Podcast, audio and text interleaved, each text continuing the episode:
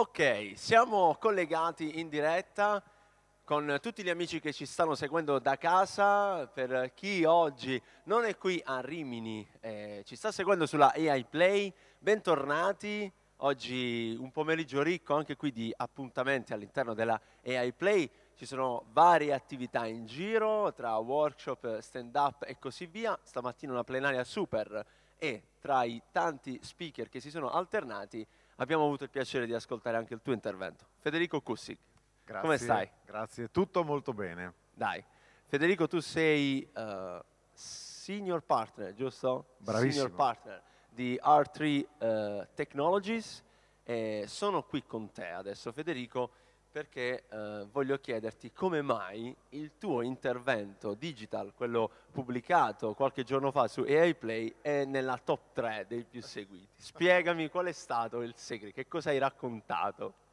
Ma penso semplicemente che ho raccontato in maniera semplice, comprensibile, un argomento magari non così scontato come i chatbot, collegati a una molteplicità di, di engine di tipo, eh, eh, diciamo, convergente e divergente in una piattaforma che fa da orchestratore dei chatbot. Quindi questo è un approccio diverso che noi abbiamo nella nostra organizzazione e che dipende dal fatto che partiamo dal principio che un chatbot potrebbe utilizzare diverse tecnologie in parallelo. E, mh, peraltro eh, questo è un approccio un po' diverso da quello che viene normalmente eh, utilizzato perché spesso e volentieri si tende a inserire dentro all'engine di intelligenza artificiale eh, intenti, entità e dialoghi. Ok. Ecco, questo comporta il fatto che è tutto dentro un'unica entità. Noi invece partiamo dal principio che ad esempio le risposte si danno dall'orchestratore, quindi da un database. Quando di solito si dice un cambio di paradigma, no?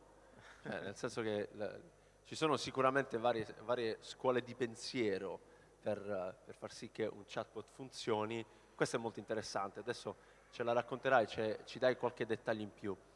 Prima però vorrei chiederti, uh, tutto questo con uh, OpenAI, quello che è successo con uh, GPT 3, 4, API, che, che, che match c'è? O meglio, perché c'è comunque lo zampino di questa tecnologia nella vostra soluzione?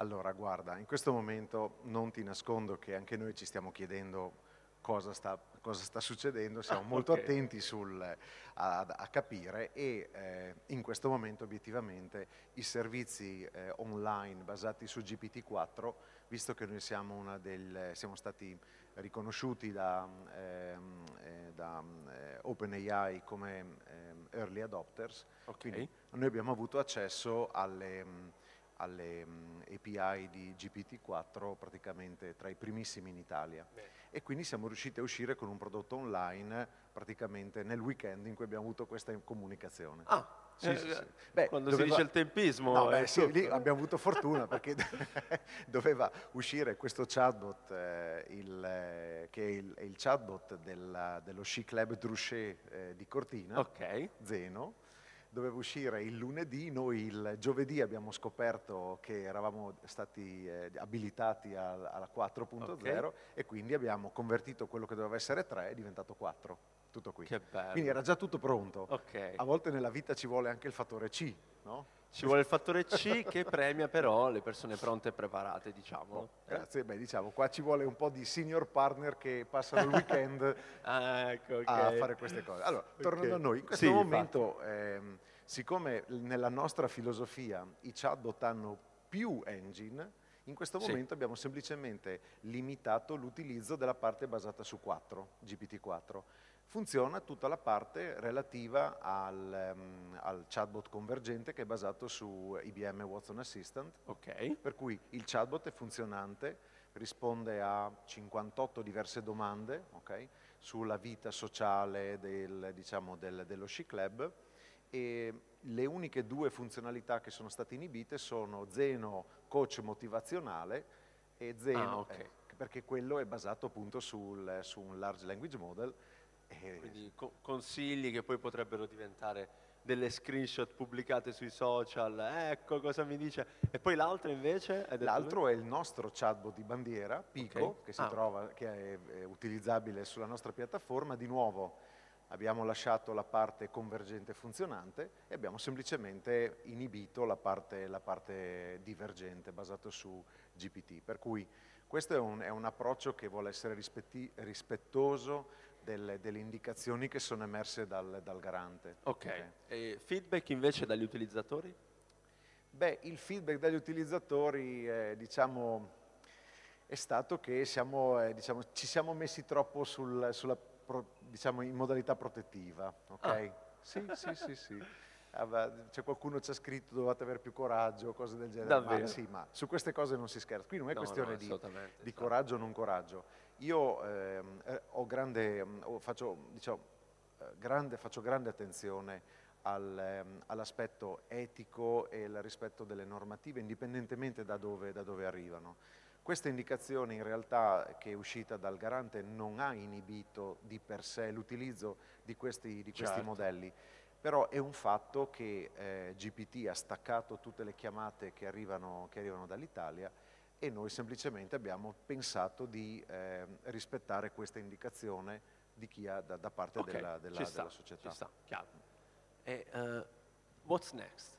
Raccontaci un po', è chiaro che adesso la tecnologia è pronta, è calda, ora bisogna scalare chiaramente uh, a livello di business ovviamente, questa è una cosa che ti chiederebbe Giacinto, una domanda che ti farebbe Giacinto, invece io ti chiedo lato secondo te tecnologia, magari anche il tuo parere di possibili ulteriori evoluzioni, o dalla parte dell'utilizzo o da parte della tecnologia in sé. Secondo te dove stiamo andando?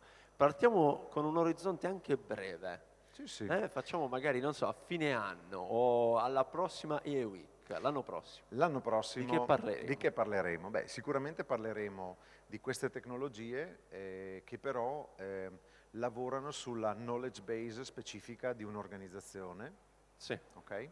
utilizzando servizi di natural language understanding che sono in grado di eh, analizzare milioni di documenti garantendo che queste analisi vengano fatte in un ambiente che è diciamo, protetto, protetto certo. rispettoso del, diciamo, della garanzia della tenuta del, della sicurezza dei contenuti, che poi vengono analizzati anche con i large language models. Ok, quindi facciamo un, un mix di queste due tecnologie?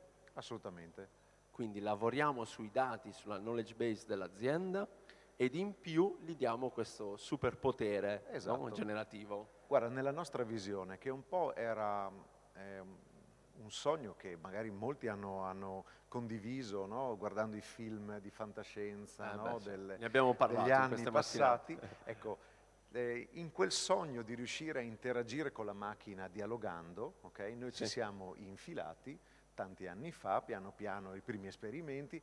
Oggi questa cosa eh, può andare alla massima potenza perché grazie ai large language models tu puoi fare eh, diciamo, eh, tutta una serie di domande ma su un knowledge che è generalista. Certo. L'unico aspetto positivo che ha questo tipo di, eh, di utilizzo della tecnologia è che ad esempio, delle, delle, una delle cose che fa il nostro chatbot è che tu gli passi ad esempio il contenuto di un PDF, okay. Okay, e um, poi puoi utilizzare un large language model, un, una, eh, diciamo un prompt, certo. okay, per chiedere tirami fuori tu quali sono le keyword più importanti. Allora, qual è, qual è l'effetto di questa cosa? L'effetto è molto semplice. Tu chiedi a un engine esterno di tirarti fuori le keyword in modo tale da poter fare domande sui motori di ricerca con parole nuove. Certo, quindi io già sto immaginando eh, le trascrizioni di, eh, vi- dei video delle, della AI Week che diventano la knowledge base e io posso chiedere eh, dammi le parole più usate, le keyword più usate, no? la, la famosa cloud esatto. no? di parole più usate. Vediamo un po' di che cosa ci hanno parlato gli speaker nel maggior e cosa succede? Cosa succede grazie a questa elaborazione? Succede che le keyword che ti tornano indietro hanno un sound statistico. Ok. Vuol dire che quel large language model, analizzando la sua knowledge base espansa a livello mondiale, ha trovato che quelle parole nel contesto in cui tu eh, gli hai detto di sì. lavorare erano presenti, il che significa che è la prima volta che noi possiamo utilizzare i motori di ricerca, quelli standard che conosciamo tutti, utilizzando sia le nostre parole, Ok, ma anche parole che hanno Certo. una rilevanza statistica. fantastico, fantastico. Non la vedo lontana questa, infatti ci siamo No. mantenuti su un orizzonte di No, questo è- 6-12 mesi. 6-12 mesi. 6-12 mesi. Va bene, grazie Federico, grazie, Grazie mille, è davvero molto interessante, è, è sempre molto interessante fare Eh. quattro chiacchiere con, con te. E grazie a tutti gli amici eh, che ci stanno seguendo sulla AI Play, l'appuntamento con Federico eh, prossimamente, insomma, sicuramente racconteremo ancora eh, di voi, di quello che fate, sulla AI Play sarà disponibile nelle prossime settimane anche il tuo intervento in plenaria, quindi lo potrete rivedere lì.